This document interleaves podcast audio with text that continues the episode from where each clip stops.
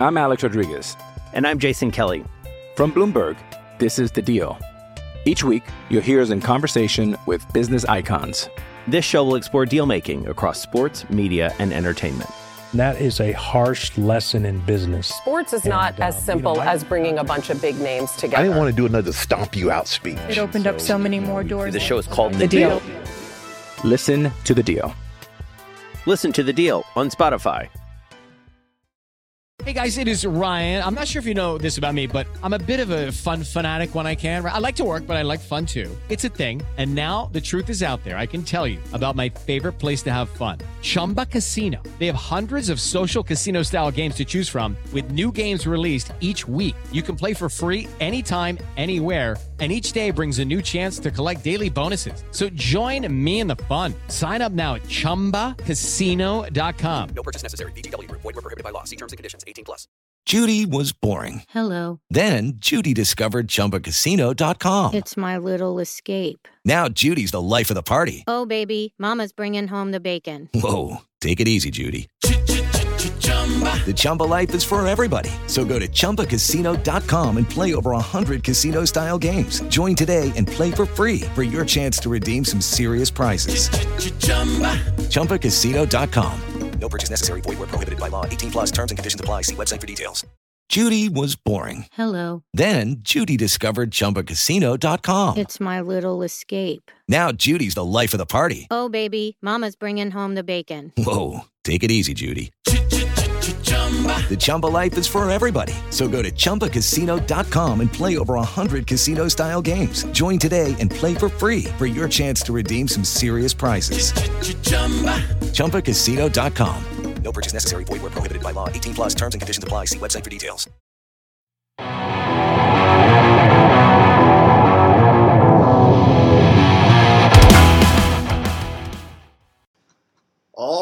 Welcome to Out of the Blue, the podcast that has been described as still on by many of our listeners. I am Jared Stormer, and with me, as always, hailing from the state that brought you weddings to your cousin and probably the pet rock, my hetero life mate Andy Bailey. Andy, how the hell are you, my friend?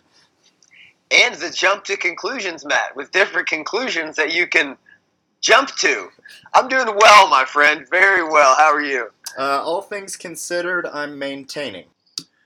Uh, you know, Michigan was swept by Michigan State this year. I'm obviously not keen on that, as Tom Izzo is showing signs of being more than a skeleton of a decaying lizard. Uh, a little bit more of that early 2000s magic is unfortunately showing through. Uh, but that's a wound that will heal. So, all things considered, I'm all right, my man. Yeah, you figured Michigan would learn to cover a shooter in the corner, such as McQuaid playing 39 minutes and making 7 of 13 damn threes for 27 points. If you'd told me uh, Kenny Goins is going to have two points and Cassius Winston is going to have 14, I would say Michigan's going to win this game. But apparently they forgot how to cover corner threes, and that ended up being the detriment for the sweep for Sparty on the season. Yeah, I don't know much about Matt McQuaid other than I'm other than I'm 100% certain that he plays Dungeons and Dragons, and I'm 65% certain that he's a virgin. Uh, he can also hit a lot of threes, and he really doomed us there. But before we get to that Michigan State game, there were some positives to be taken away from the victories in the Big Ten tournament. Um, the Iowa victory, especially, looked really good. As you said, that's a revenge game, and uh, looked really good doing it. The offense finally came to life. Yeah, that was awesome. It's it's hard to believe Michigan lost to that team by 15 early in the season.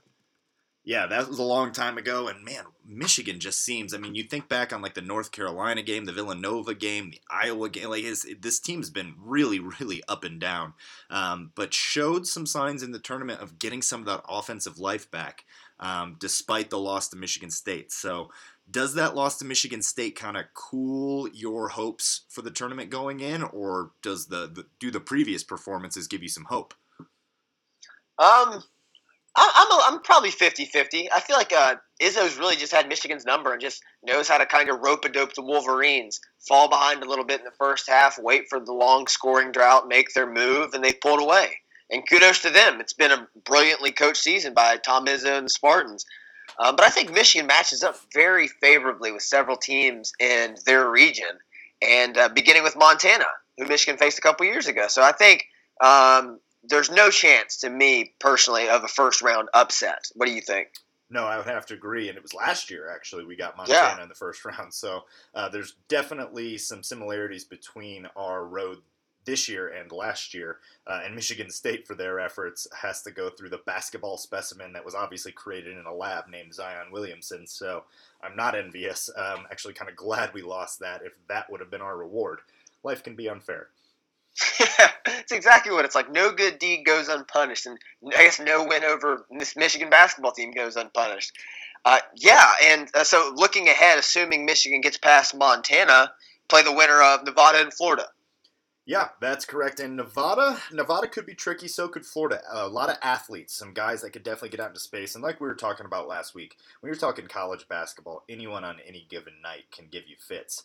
And uh, this Michigan team's been incredibly inconsistent. So it's just going to matter what Michigan team you get.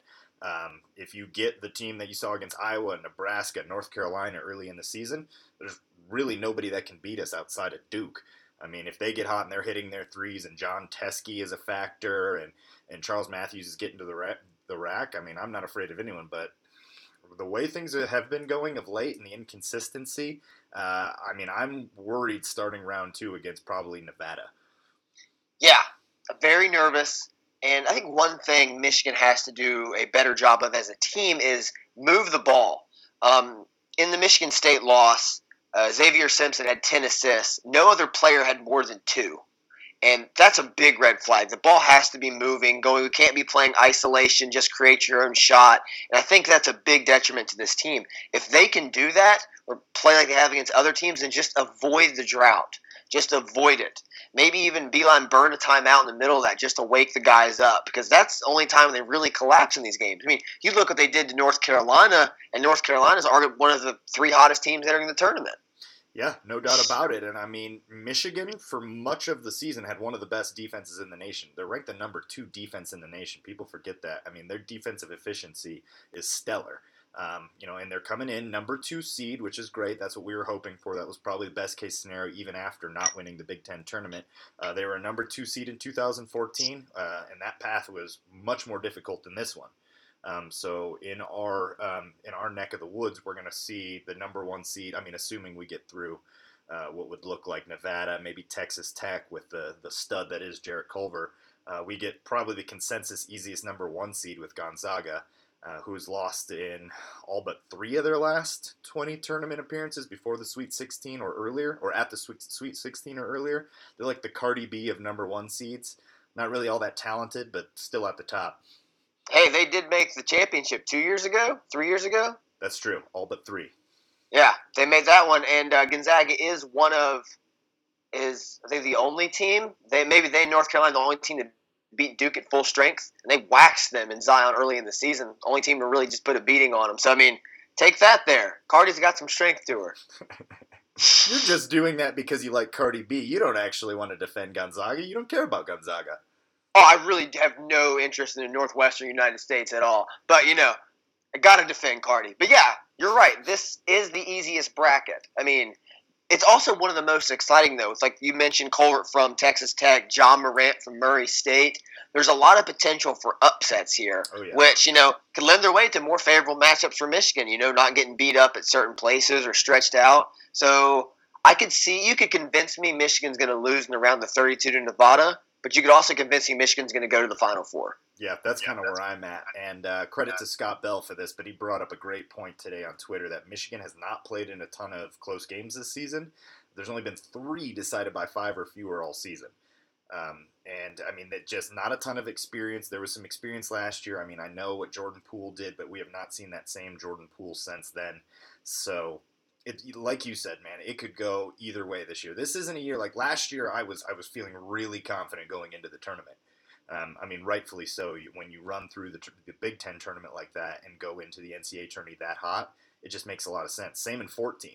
Um, but this year, it's like, I mean, we're going to need a lot of things to bounce our way, I think. Yeah, I'm with you. Beilein's very good in the tournament. And I I trust in him. I just hope we utilize some timeouts and some more team assists. But we'll see how it goes, man. We find out on Thursday. Which one day is Thursday, it? 20, uh, yeah, Thursday. Thursday night at 9:20 Eastern. Uh, so that'll be 7:20 my time. Uh, perfect time to crack open my sixth beer of the evening.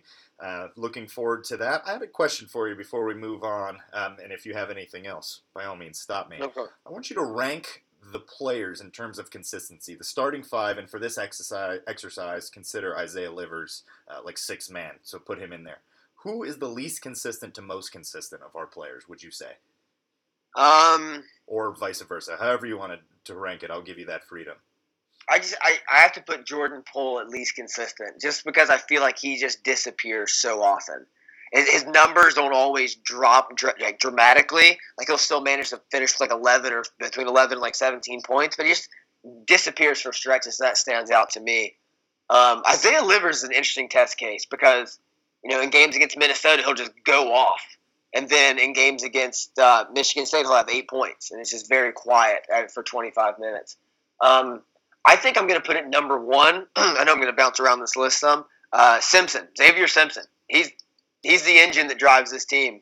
I'll probably go Simpson, Iggy, Teske, Matthews, just because he's injured. He's been injured missed some time, and he's coming. He's really struggling coming back. Two points in this game in 21 minutes, only three shot attempts. So I go Simpson, Iggy, Teske, Matthews, Livers, Poole.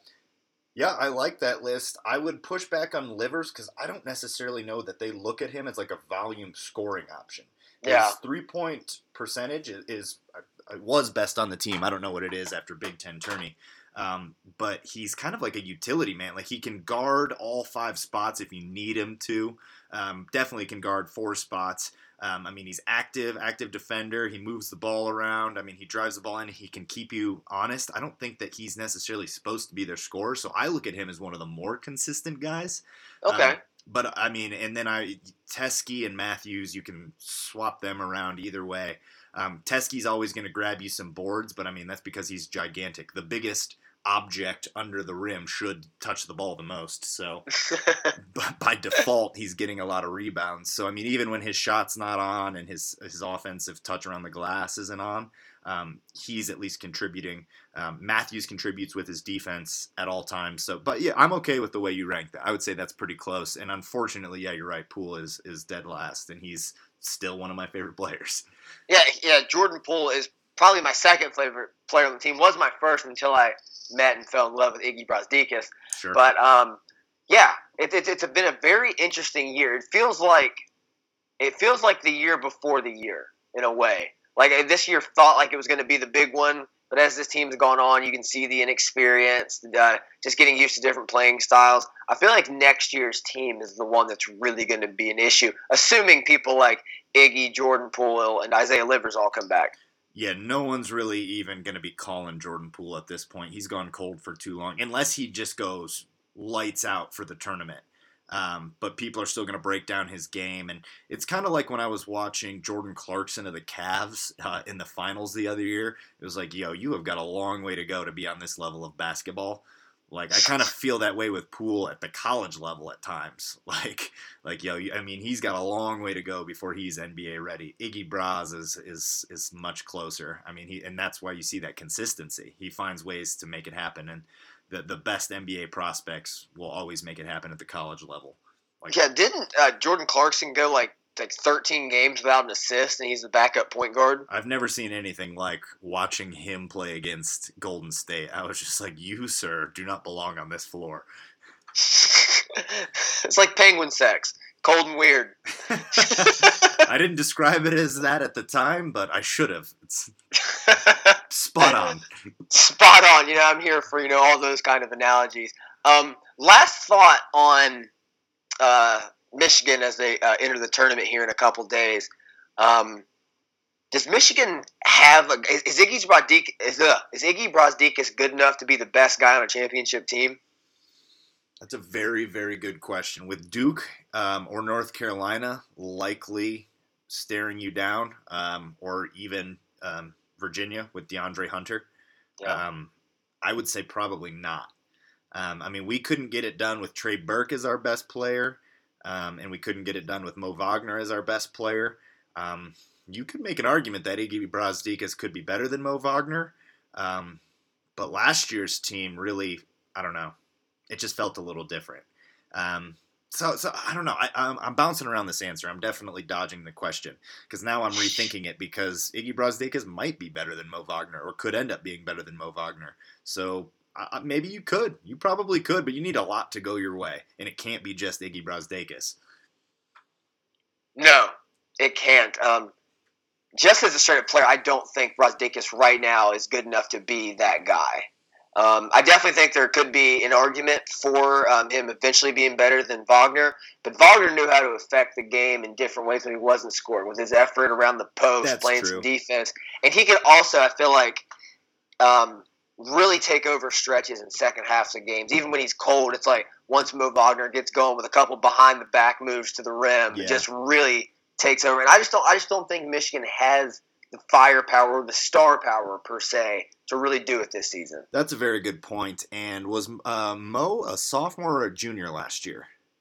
Junior. He was a junior, so yeah, you're talking about three years under beat. Like the the intelligence, the basketball intelligence was. I mean, Mo Wagner was way ahead of him. I was more saying Iggy could become a better player than Mo, but I mean, who the hell knows? That's very difficult to predict. Um, I think you're right. I- I'm going to go back for a third time. Just don't even don't even bother asking me questions because I'm flipping around, I'm flip flopping around like a pair of sandals over here. You are ready for your career in politics. I, I was born ready. um, there's a little football news this week. You want to talk a little football? What kind of question is that, my friend? Do you even know me after all these pods? After all these pods, After all these pods, of course I want to talk football. Uh, yeah, kick us off, man. I think you uh, you read a little bit more about the um, the the presser than I did. I'm still not quite ready to to get excited about football yet, but I'm definitely ready to talk about it. Yeah, um, inject anything football related into my veins. Um, you can read an article I wrote today, maizenbrew.com, uh, just kind of recapping some things I thought could, you know, factor in for 2019. And we can just run through a couple of these. Um, so Harbaugh spoke to the media in his uh, introductory spring press conference. First time he spoke, it's since after the embarrassing Peach Bowl loss. Um, several things jumped out. Uh, firstly, as uh, we talked before about is this a quarterback competition? He says Shea Patterson is quarterback number one, but he can't kick his feet up and relax. He's been split, getting splitting equal reps with Joe Milton and Dylan McCaffrey. Your thoughts? Um, I'm glad you brought that up. Did we not discuss this ad nauseum last week? I mean, it was pretty much a third of the pod. Uh, I said there should be an open competition. I think that that benefits everyone. Uh, you said that there will be, but only in name only. It's going to be Shea Patterson, and that looks to remain the case. Uh, I didn't disagree with you, for those of you that didn't listen, but I don't think much has changed based on what we kind of projected would be the case. Do you? No, none at all. And for the well, what about the equal rep splitting? It's spring practice. This isn't game week, okay? There's not a game at the end. Everybody should be getting these equal reps to stay prepared. As we've learned, depth is important at the quarterback position these last two years. Yeah, depth is important at any position, but for I mean the most important position on the field, obviously depth is important. I mean, uh, especially since Shea Patterson, he liked to run the ball, uh, or they like to run Shea Patterson, and you like to have that option. Now, granted, he's not running like a Lamar Jackson or anybody was, and he's not giving his body up like that. But you still want Shea Patterson to be fresh, have fresh legs, and have that um, that that threat to the defense. And I think well, it'll be very interesting to see. We'll get to Gattis. Uh, it'll be very interesting to see how he uses Shea. Um, but I mean, you've got guys right behind him that can do a lot of the same things, and I definitely believe when Harbaugh says you can't put your Shea can't put his feet up. I definitely believe that part because you can't with that kind of talent behind you. This is not like when you're being backed up by like Shane Morris and like John O'Korn. Like this is a different animal. Yeah, absolutely. We saw Dylan McCaffrey last year several times come in and just take over, just like wow, just really blow us away. And then we hear uh, Joe Milton being described as like a generational arm talent. It's like, oh, okay, so yeah, he has that. The quarterback room is deep. Um, our perceived savior from a few years ago, Brandon Peters, is still on the team and forgotten about at fourth string, battling Cade McNamara for reps. Um, so yeah, it's a the quarterback room is deep, and like I said, Harbaugh's saying all the right things. If you're dealing with twenty something kids, and you don't want them to feel like um, they're just getting complacent or stagnant or going to plateau in their development. Harbaugh's doing everything right. It's almost like an NFL room without like a season starter, without a Tom Brady. because most NFL rooms are always going to be competitive because you're gunning for someone's job. And that's how Harbaugh was because he was in several quarterback competitions, and it's been the bread and butter since he came back to Michigan. So not surprised to hear it. Although I would bet my house that Shea Patterson's still starting game one. Oh, I'm not going to take that bet because there's no way around it. Although, I mean, if it were going to be someone, um, I definitely agree that it would be Run DMC, and Harbaugh kind of laid out that lineup there that it is Shea number one, Run DMC two, and Joe Milton three. Um, no surprises there, and I don't think that's really going to change. Um, which is which is kind of crazy. I mean, and we'll we'll do a different pod. I'm looking forward at what this quarterback depth chart is going to look like in the future. But uh, just know that we're really good behind Shea Patterson, and uh, the days of having to worry about John O'Korn or Brandon Peters come in there and you know do like a uh, a, a thrust heave 16 yards down the field to Zach Gentry and pray. Those days are gone. Thank God. But we are going to take a quick commercial break, and we will be right back. This episode is sponsored by BetterHelp. We all carry around different stressors in life, whether they be big, small, or anywhere in between. And when we keep those bottled up, it can start to affect us in a negative way. Therapy is a safe space to get things off your chest and to figure out how to work through whatever's weighing you down. If you're thinking of starting therapy, give BetterHelp a try. It's entirely online, designed to be convenient, flexible, and suited to your schedule. Just fill out a brief questionnaire to get matched up with a licensed therapist. And if for some reason that therapist isn't working out for you, you can switch at any time for no additional charge. Get life's challenges off your chest with BetterHelp. Visit betterhelp.com slash blockm to get 10% off your first month. That's betterhelp, H-E-L-P dot com slash blockm. I'm Alex Rodriguez. And I'm Jason Kelly. From Bloomberg, this is The Deal. Each week, you'll hear us in conversation with business icons. This show will explore deal making across sports, media, and entertainment. That is a harsh lesson in business. Sports is not And, uh, as you simple know, I- as bringing a bunch of big names together. I didn't want to do another stomp you out speech. It opened up so many more doors. The show is called The, The Deal. Listen to The Deal. Listen to The Deal on Spotify. Okay, and we are back talking Harbaugh's presser and some of the spring depth chart positions. And speaking of interesting depth chart positions, um, we got some insight into the running back position. Um, Hassan Haskins and Ben Van Sumeren are all. I, that's how you say it, Van Sumeren. No one His knows. name is yeah. No one really knows. BVS and Hassan Haskins are are back at running back. Uh, Christian Turner has surged. Uh, Charbonnet is currently injured, may not play in spring ball, and Chris Evans is still off the team, but will probably come back in the fall. My question to you is: Who has a better chance at starting Week One, Chris Evans or Zach Charbonnet? And part two, what does the depth chart look like in your minds, the running back position? Mm, I like it. We touched on this a little bit last week uh, in the spring competitions. I think that the first part of your question, no doubt, Chris Evans has a better chance to start week one. Um, just in familiarity with the system, trust of the coaches, that makes a lot of sense there. Charbonnet is obviously the upside is way higher, but they're also taking it easy with him. He's not going to really be participating in the spring, getting the knee scope. Rest up, my sweet, sweet prince. Um, there's no need to rush him into this. It's Chris Evans there. Um, and then what was the second part of the question? I just got to What thinking does about your running back depth chart look like right now? Like, Uh, uh, not excluding Chris Evans. excluding Chris Evans. Uh, it would be Christian, uh, Tru Wilson, Christian Turner, Zach Charbonnet. One, two, three. You said Ben Van Sumeren moved to running back. I didn't even see that. Yeah, he's uh, he's at running back, and so is Hassan Haskins. Good lord, that man looks like he's chiseled out of rock. He looks like the guy that plays the mountain. You're gonna put that man at running back? That is devastating. I guess that's probably kind of in response to to Ben Mason maybe moving around a little bit, and we'll get to that. But that that's interesting. Um, but yeah, that's my depth chart, and I'm sticking with that. Do you disagree? Uh, I'm really kind of falling off the Tru Wilson wagon a little bit. Okay. I mean, I, I think he'll like we said last week, the trust factor. Uh, Yeah, but go ahead. I mean, what what's your thought here?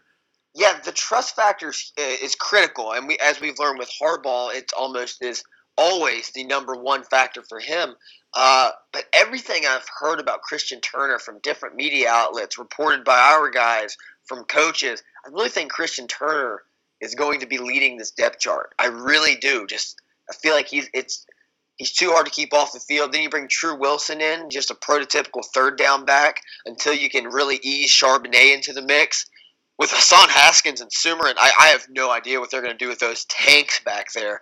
Um, you say in response to not having Mason there as much because we'll get to him in a second, but we're not going to see much as much fullback at all anymore in That's Josh true. Gattis's offense. So it's like we're going to have some horses back there when we need them. So no, I think it's a really interesting position, and the addition of Haskins and Van Sumeren really make it more intriguing to me. Really, just add some more depth, I think, for security since they lost Taylor and O'Maury Samuels. But um, yeah, man, I'm really fascinated by this position, how it's going to shake out. Because, like I said, we feel like Charbonnet's the future. Also, Christian Turner's kind of the future. Uh, Tru Wilson's really reliable. Uh, Chris Evans will be back on the team soon. Uh, we, we could go from slim to just overly blessed in a matter of months. Yeah, I like the sound of that. And uh, to your point, that's a very good point um, that you were making there about uh, mixing it up and giving a different dynamic. But Tru Wilson is going to see the field for one reason, and that is going to be uh, his pass protection. Um, Yeah. If Gattis wants to open it up, he is without a doubt, unless Christian Turner's made crazy strides or Zach Charbonnet comes in just way ahead of schedule, uh, Tru Wilson's an excellent pass blocker. So he's going to get in for that. Um, but as far as a ball carrier, yeah, I think you're absolutely right. I don't the the ceiling on all those other guys and their explosiveness and their uh, take it to the house ability and like that big play ability. I think you've got to get them more touches, and uh, that's unfortunately for Tru Wilson probably going to mean he gets fewer opportunities to actually carry the ball, but will still be an integral part of the offense. it's um this is weird to me though. This was I, I was kind of countering myself here. Mentioned I feel like Tru Wilson's falling down the depth chart. I felt like um oh man, I just went blank. Uh who was our, our Karan Higdon? I couldn't think of Karan Higdon's Good name. God, man. Uh how Karan Higdon had just like seemingly been forgotten at times and Yeah. worked his way back up the depth chart to become a horse. That wouldn't surprise me the way True Wilson is, especially if he could put on a little more weight. Um, but I just love the way he runs. If like I felt even with like at times last year, if I needed four yards and it was between Chris Evans and Tru Wilson, I was going to go Tru Wilson. Yeah, no, I like that, but he's not going to all of a sudden get more athletic. He's not all of a sudden going to get faster. He can get a little stronger. Um, but now you've got Ben Van Sumeren back there. Have you seen pictures of that human? Oh, it's not. A, we're not the same species. I refuse to believe No, that. we're not. I'm assuming the first person that he hits in the hole is just going to disintegrate. Between him and Hassan Haskins, who spent his year at li- last year at linebacker, Yeah, no, it's crazy, man. So I, I, here's a concern though. Ben Mason was also a devastating blocker, and without him on the field, like there were times where he made touchdowns happen. Um, you know, and I'll get back into my film review of last year, but I just know that when I go through it, he's going to pop because there were times when the announcers are like, "This play happened because of Ben Mason." Yeah, I mean you're right. So it's going to be very interesting to see what they do or how much they utilize shotgun to negate pass rushes or the reliance on running backs blocking. So Josh Gattis' scheme, which we'll get into right now, could mean is really good, is still everything to this team moving forward. And Harbaugh continued to hit the bullet points, uh, just like a stump speech. He's out there hitting the key things. I gave him the keys. He's calling the plays. This is his offense. We're going to run tempo, take down the field shots. I mean, take your pick of what you like more, but all of it sounds so good.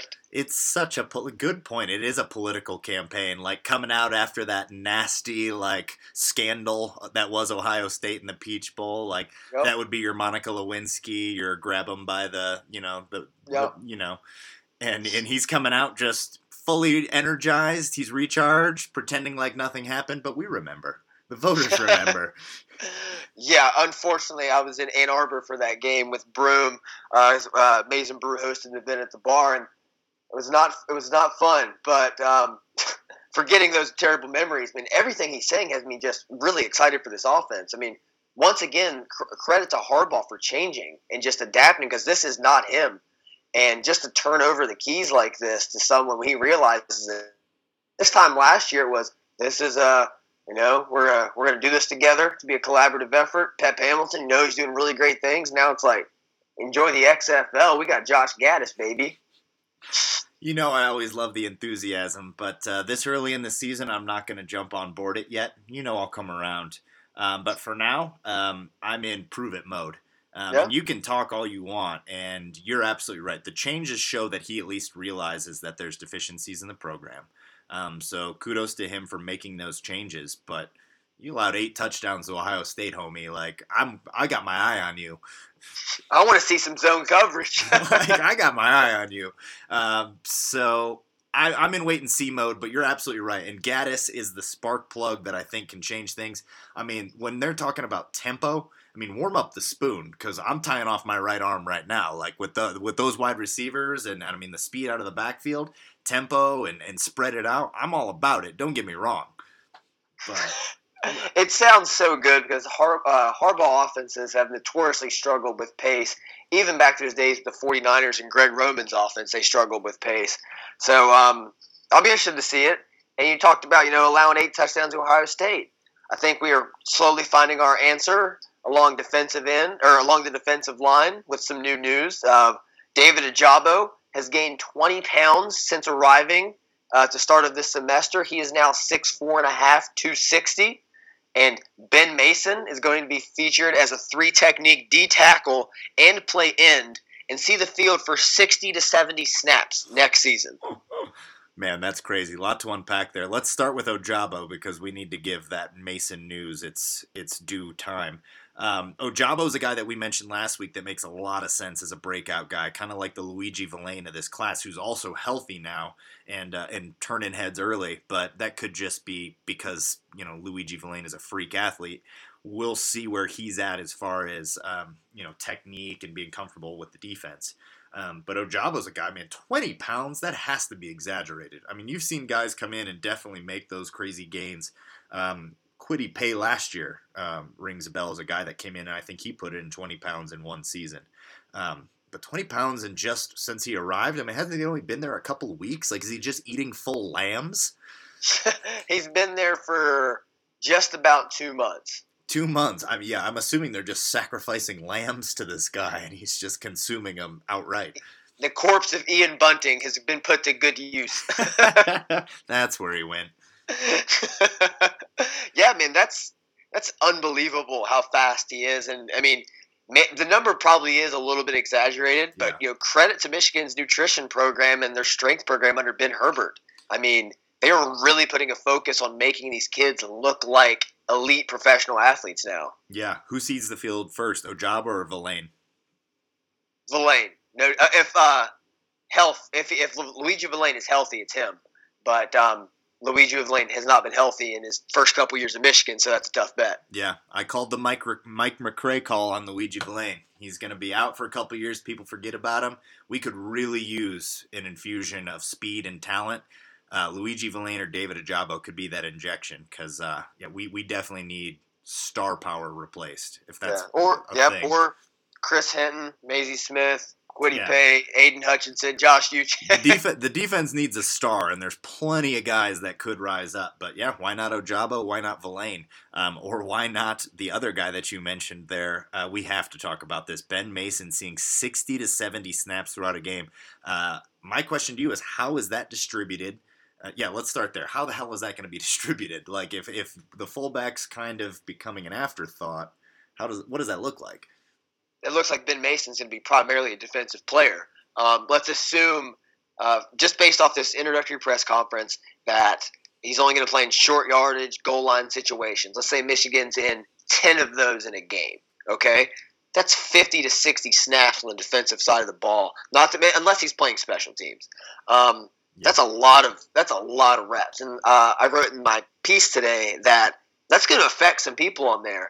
And if Ben Mason is bumping down talent on this defensive line because he's that good, that says something about Ben Mason. Dude, he, I mean, I, I think we already knew that, though. You just can tell. Some people are football players, and some people are football fucking players. Ben Mason is the latter, dude. I mean, you could just tell. And honestly, this might be the best thing for him and for the team. Um, you get your best player on the field more at a position that honestly is of need. Um, our depth at defensive tackle is is not that great. We we touched on that last week. Um, it's strong at the top, but I mean, one injury to Carlo Kemp, and all of a sudden you're like, oh boy. Yeah, very freshman reliant right now. Exactly. So this could be the best thing for him, especially since uh, NFL teams aren't really looking for fullbacks, but defensive tackles, athletic defensive tackles that could at six three potentially fall back to linebacker, which is what I would like to see. I mean, he's fast enough to play fullback. Is he fast enough to play linebacker? I mean, Ben Gedeon wasn't that fast. Yeah, and turned into a serviceable professional. So that's what I'm saying. Yeah, man.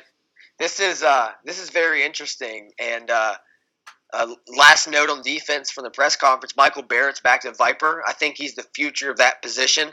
Even coming in last year was just a uber athlete. So uh, that was welcome news. Yeah, I would have to agree. Um, the running back depth chart, as we just covered, is just really getting convoluted, and uh, unless there's some injuries there, he's not really needed there, but he could always move back. Uh, whereas, as we also have covered, the linebacker depth chart needs a lot of help. So I would like to see Ben Mason go there, but you get Ben Mason and Barrett there, and then all of a sudden you've really shored up that linebacker depth chart. I know Mason, they're they're saying defensive tackle six three. That makes sense, especially since his neck is wider than a Volkswagen. Um, but at the same time, it's really just improving depth um, on the defensive side of the ball, where for the first time in a long time, it looks like we're a little shorthanded. Yeah, and um, what I'm noticing now with this team under Harbaugh is uh, entering this new season, positional versatility seems to be really valued. And that began in 2016 with the Jabrill Peppers of the world, and uh, just different looks the team is giving them. And this is a um, a, a, cornerstone of Bill Belichick when they're scouting players in the Patriots. Um, they're always looking for players that can play at different things, different sport athletes, can transition different skills.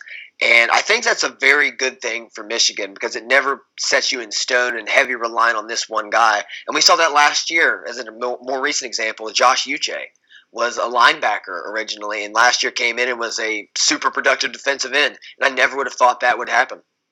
Yeah, no, I mean you're absolutely right, and uh, I'm sorry I may have missed it. You bring up the Gentry move. I mean the positional. Yeah. yeah, yeah. Yeah. I mean just switching it up. You're absolutely right about that, and I think that's something that he's valued. Though he did it at Stanford a little bit, where he would move guys around, but mostly it was between linebacker and fullback.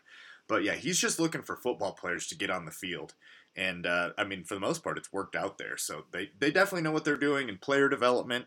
Um, they definitely know what they're doing as far as just overall coaching. It's just a question of, I don't even know what it's a question of to get over that hump. Um, and the last thing I want to touch on is kind of that statement that Harbaugh made, uh, where it was in regards to the end of last year. We understand what happened in a couple of our ball games last year. There's a chip on our shoulder, and we're wearing that. But we're also wearing the fact that in the regular season, we were tied for the Big Ten East Division Championship. Does that accolade mean anything to you? No, none of that shit matters. We got our ass beat by our biggest rival again. Just the making end. sure. no, come on. I am no one. You know, no one's more excited for football than me. But I got to keep it real. Uh, yeah, no. I have the chip on your shoulder. Show me the last weekend in November after Thanksgiving, and then that's fine. I, I I'm all excited for Josh Gattis's offense, but to me, beating Ohio State is about everything. And uh, so, yeah, that's where I'm at. But you know, just to bring myself back down. Um, I'm actually going to put the brakes on there, Andy. We're going to take a quick commercial break, and then we'll be right back and finish that thought. With Lucky Land slots, you can get lucky just about anywhere. Dearly beloved, we are gathered here today to. Has anyone seen the bride and groom? Sorry, sorry, we're here. We were getting lucky in the limo and we lost track of time. No, Lucky Land Casino, with cash prizes that add up quicker than a guest registry. In that case, I pronounce you lucky.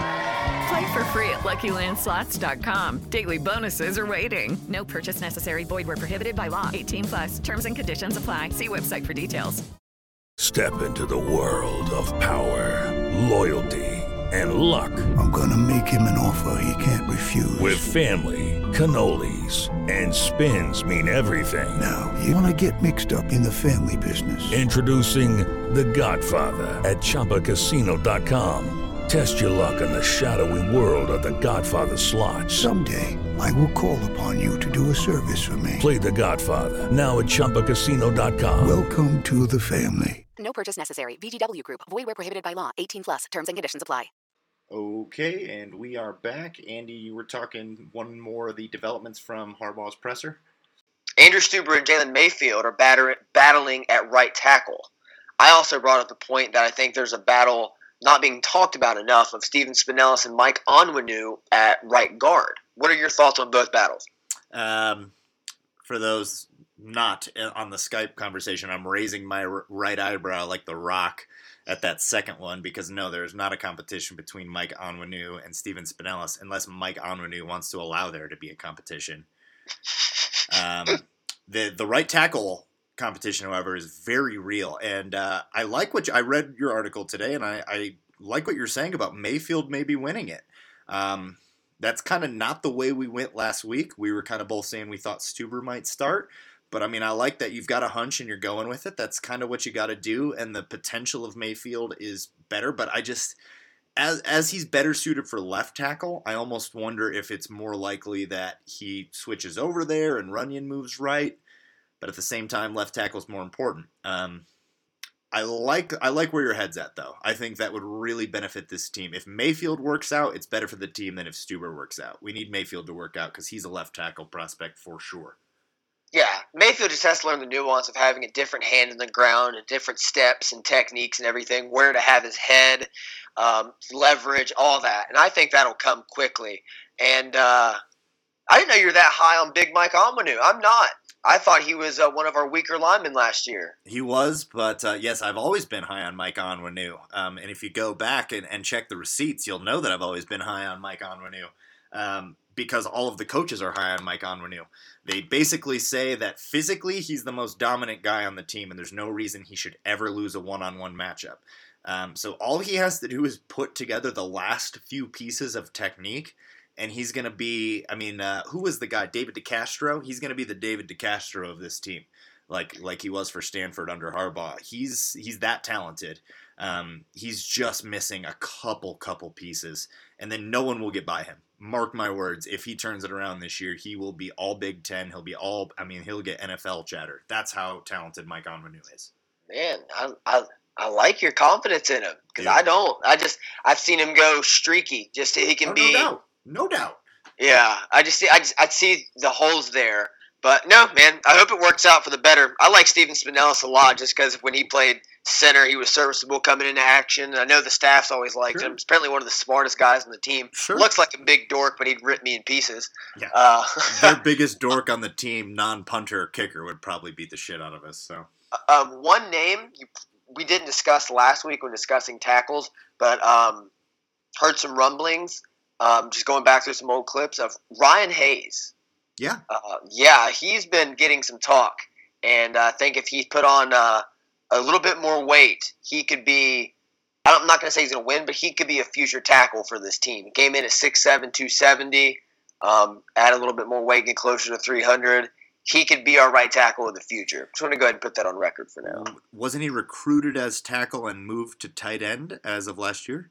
Is he a tight end? I thought, I thought he was still a tackle. Uh, my understanding is that he moved to tight end at six seven.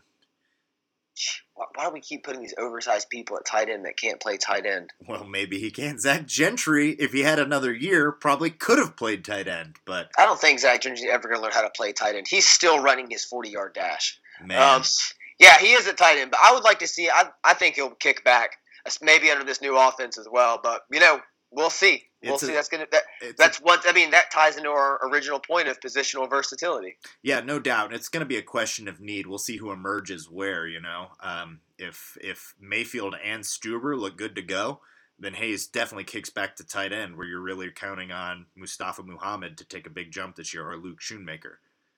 Um, what's the best position group on the offense next year? Hoo. You're just going to throw a question like this without preparation? Uh, it's it's wide receiver. It's definitely wide receiver. The best position group on offense is wide receiver. Number two would be offensive line, maybe. For, no, it's quarterback. Number two. Yeah, wide Wow. receiver, quarterback, and then I'm going to say offensive line, running back, tight end. I'm putting the offensive line too. I think this group is going to be outstanding in year two under Ed Warinner. Sure, but I mean, just based on the information we have now, it's 100% the order I gave you. I mean, I'm happy Yeah. to argue. We never argue. No, I'm like I said, I am always I've always been you know Luke um, lukewarm on Shea Patterson. Like he's fine, but I think this offensive line, you know, it's this Right. this is the success of the team. But you said position group. You didn't say player. Like best player that's, in that's, position that's group. That's fair. That's fair. Yeah, no, with position group, Shea Patterson could be all Big Ten. Dylan McCaffrey could come in if Shea Patterson were injured week one and be all Big Ten. And if Joe Milton, for some you know catastrophic reason, had to come in, uh, he'd probably be Big Ten Freshman of the Year. Like that's that's how deep that position group is. So that's number one or num- number two, excuse me. Um, number one is definitely wide receiver. I don't know how you could argue anything else. That was your number one, correct? Yeah, that's Okay. that's come on. Come I on. mean, I- just I- saying, yeah, yeah. I am I am you know mildly sober. Well, I'm not, but I'm still making reasonable points. Um, all right, man. Last point on the football team. Um, Harbaugh was asked about Greg Mattison. Uh, we all know what happened. Um, apparently, he was out recruiting hard for Michigan one week, and the next weekend he's becoming defensive coordinator at Ohio State. Um, Harbaugh says Greg Mattison is still a good man, but we won't be sending each other Christmas cards or anything based on where we went. We'll be friends again someday, maybe when we're both done coaching. Wow.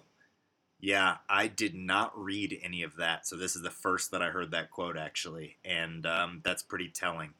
Jim Harbaugh is not one to mince words, and he's also not one to dive into a subject unless he's like ready to talk about it.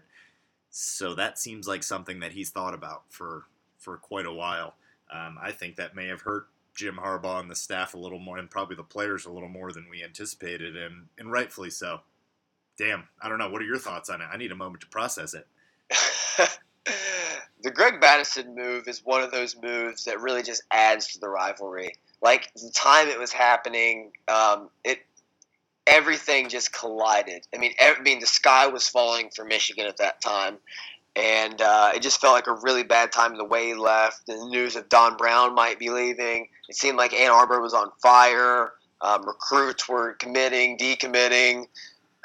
It was interesting, and I'm I'm really glad he handled it this way.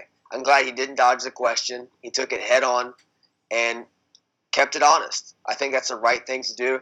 And his answer, honest, I really respect his answer because it seems like quintessential Jim Harbaugh, like really taking the rivalry serious again. Like it's not just another game because it never is. And maybe this is just the fuel the the fuel the fire needs for this team to get over the hump in November. Yeah, yeah. No, I, I, like that that perspective, and maybe it is him taking the rivalry more seriously. Um, the Greg Mattison move, I was I was a very big Greg Mattison fan, even after Hoke got fired. Throughout the whole Hoke, Hoke ordeal, um, because our defenses were always solid, but he's not necessarily the defensive coordinator that Don Brown is. In fact, he's not at all the defensive coordinator that Don Brown is. Um, he was, he's not the defensive coordinator that DJ Durkin is. He's an incredible developer of defensive line talent. And to make that move, and you said it the best, um, offline, not on a pod to me, to sit in the locker room after that defeat to Ohio State last year and to tell those defensive players, look, guys, this is going to get better. We're going to come back next year and we're going to fix this.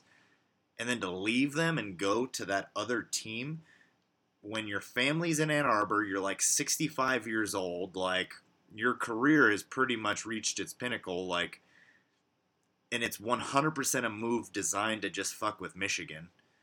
It, it, I, I, I'm with Jim Harbaugh. Like, don't send him a Christmas card. I mean, give him a give him a head nod on the sideline and move on, because I've moved on from Greg Mattison. It's a fucking snake move, dude. And Kevin Durant. it's it's bad. I mean, and then ha- and then it also always makes you wonder. Like he's you know apparently going uh, out on the road after the Ohio State game to recruit for Michigan. Also, while he's courting offers from their chief rival when Michigan and Ohio State are battling Yep. for almost every recruit. Get out of my face with that. Yeah. No, I agree. It's one of the biggest snake moves that Michigan's seen. And uh, no love lost, in my opinion. I literally advocated at one point for building a statue of him. Tear that theoretical statue down and, and burn the burn the pieces of it because I never want to hear his name again. He's gone. Hopefully, Gattis gives him something good. Oh, oh, I almost forgot to do this. I have a nickname for David Ojabo. Already? Yeah. I don't even After- know what he looks like. He's added 20 pounds, Jared. He's almost 6'5", 260. All right. So This simply all- adding 20 pounds makes me deserving of a nickname? Give me a week and a half and, a, and like several tubs of ice cream. Yes, get ready. All right. So his name's Ojabo. So I'm gonna call him El Jabo um, or something like that, like El Chapo. What about El Jabo the Hut? Come on, no, he's not that big. well, you're really playing up on the weight gain thing. I'm just trying to help you get there. it's true, but he's probably 260 and pretty chiseled. El Jabo the Hut. I mean, Jabba the Hutt gets a lot of shit, but I mean, he was a successful gangster for a long time. Really lived a long life for a gangster, and his line of work at Very that weight. true. He- At that weight, At that weight, too. Yeah, you're right. You're, you're making a good point. We'll have to debate this more in the season. it's a But yeah. different pod.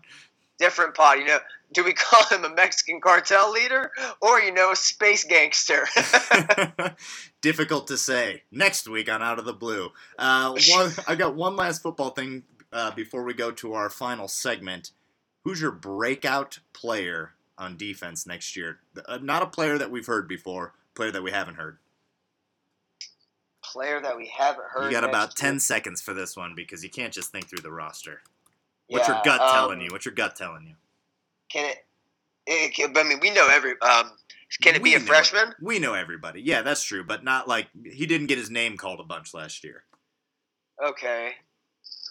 Um, I'm gonna say. God, I like I like what you were saying earlier, and I'm liking everything I've heard so far. And um, injury, you know, injuries be damned. Luiji Vilain. That's a good call. I like the Vilain call. Uh, can't go Ambry Thomas. We've heard his name a bunch.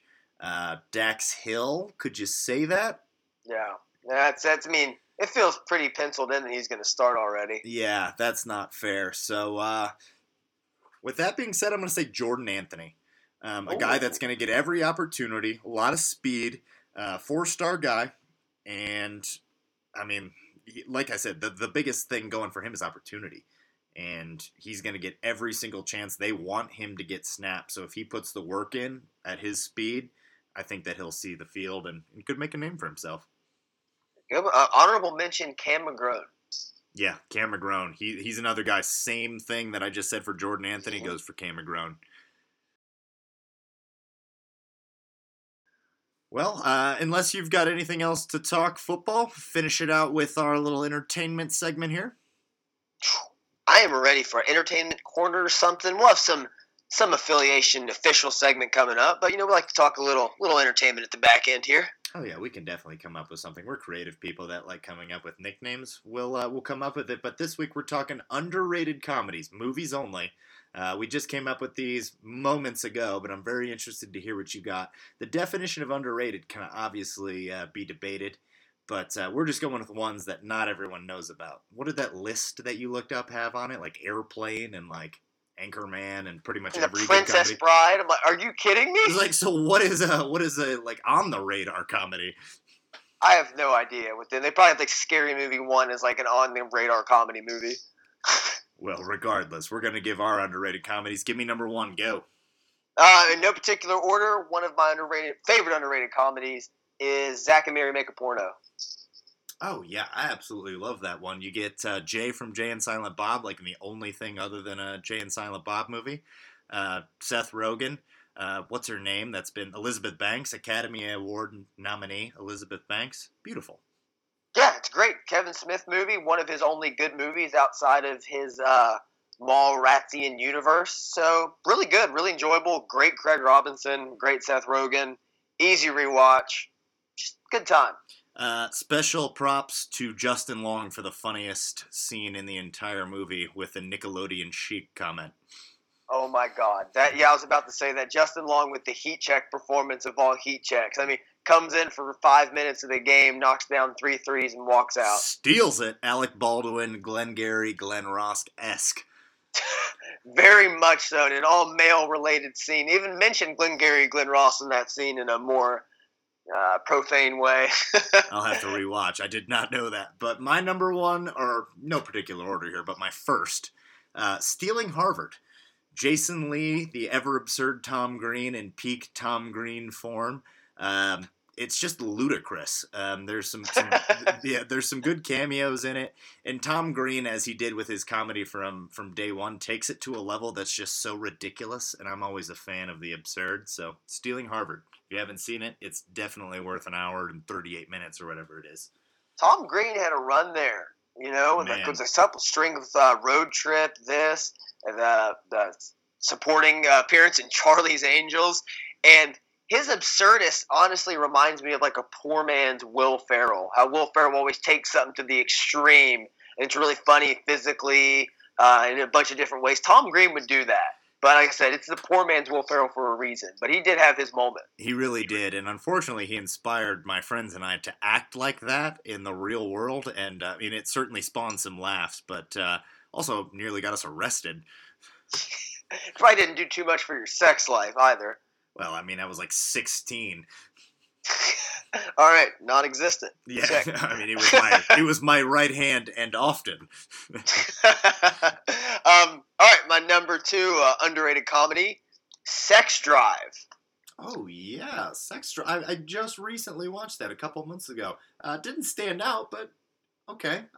Yeah, it. like I said, very underrated. Just like a kind of nice road trip buddy teenage movie that you don't really get anymore. Uh, um, Clark Duke, James Marsden, Seth Green steals the movie when he comes in the scene. Is just like a sarcastic uh, Amish mechanic, kind of do it all savant.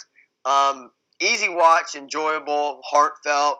Um, like I said, it's nothing you're gonna just remember the rest of your life. But anytime that you catch it on cable, you're gonna give it a watch. Yeah, now that you mention that, I have seen it twice because it came on before that, and I, and I sat through the whole thing. Seth Green is the Amish guy. You're absolutely right. Uh, my number two, Evolution, di- directed by Ivan Reitman, uh, the same guy that did Ghostbusters. You got David Duchovny, and if- we're talking underrated, it gets no more underrated than David Duchovny, Sir David Duchovny. Uh, Orlando Pace, another one of the most underrated comedic actors, uh, also in The Replacements, the wide receiver. Yes. Another situation where he's just being slept on like a goddamn Serta mattress. Julianne Moore, Academy Award winner Julianne Moore. Seann William Scott, who's never been nominated for anything but was Stifler. Uh, you got Dan Aykroyd as the mayor. Harold Ramis is involved in the picture. Uh, Evolution is so slept upon. I laugh every single time. It's incredibly quotable. Evolution. I hope you've seen it. I, I saw it when I was a little kid, and I, but I haven't seen it in probably 18 years. Rewatch.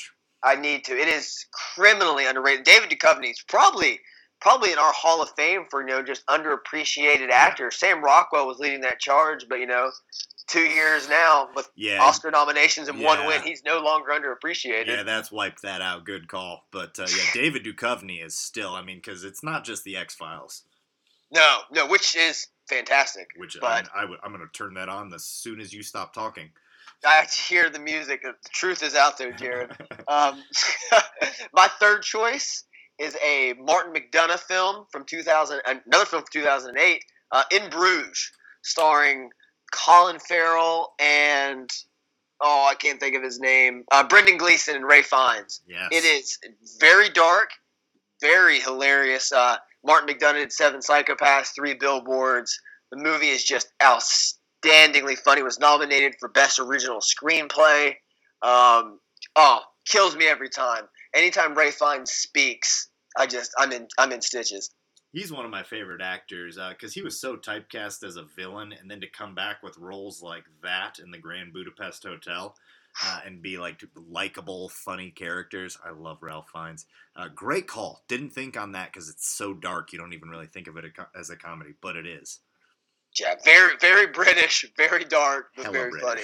Hella British. Uh, my next one here, uh, a movie a little more recent. It's called The Goods. Live hard, sell hard. A little bit more on the absurd side. Uh, that happens when you've got Jeremy Piven and Will Ferrell as co-writers. Stars Ving Rhames, Jeremy Piven, David Koechner, who is Champ from uh, Anchorman, Rob Riggle, the ever absurd Rob Riggle.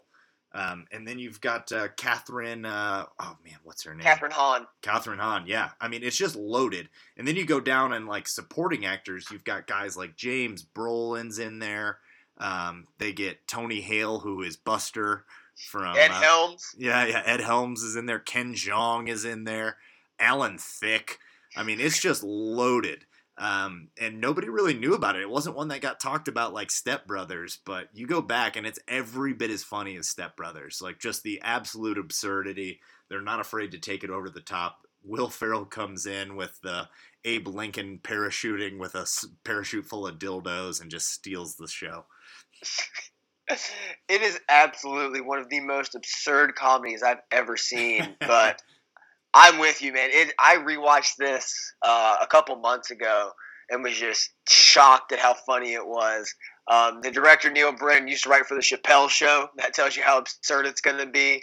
But just everything in it stands out in a way like why wasn't this movie a thing? Why didn't have why didn't it have a moment? You know, I'm just still shocked it didn't. Yeah, and uh, maybe it's one of those that kind of grows. Uh, the the lore grows with time, and hopefully this will help because it's worthy of watching. I mean, don't really uh, think about it because, like you said, it's ludicrous. But just sit back and enjoy. Yeah, t- grab some popcorn. It's a late night watch. Um, my last one is a movie that came out very recently, uh, just a couple years ago in 2016, and it's a movie I went into expecting it to be terrible because uh, most satires and like mockumentaries are terrible that are put out in you know nationwide theaters. But uh, it's Popstar, Never Stop, Never Stopping, with Andy Samberg and the Lonely Island Troupe, and it is hysterical. All of the just gimmicks they play, uh, um, every bit they make fun of the, the music industry, celebrities in general. Uh, Tim Meadows is hysterical in it. So is Sarah Silverman, Maya Rudolph, Chris Redd from Saturday Night Live. It is so well, like deceivingly well written and funny that I don't think it ever got its true appreciation. Man, that is a great call. I honestly forgot about that one. It's so underrated, but I've watched it like three times. And uh, yeah, the "Fuck Bin Laden" song is Oh. it's on like several of my playlists. Just- all their songs are just so ridiculous. Like, and it's it's like if you like Lonely Island, you're gonna love every second of this movie. Yeah, no, that's a great choice. That's a great choice. My last choice, you might be able to call me out on, and if you do, I have a backup. Uh, this may or may not be underrated. It's Me, Myself, and Irene. It's a Farrelly Brothers comedy. It's got Jim Carrey in it, but it's nowhere near Jim Carrey's most talked about comedy. Is this an underrated? I'll, I'll wait for your judgment.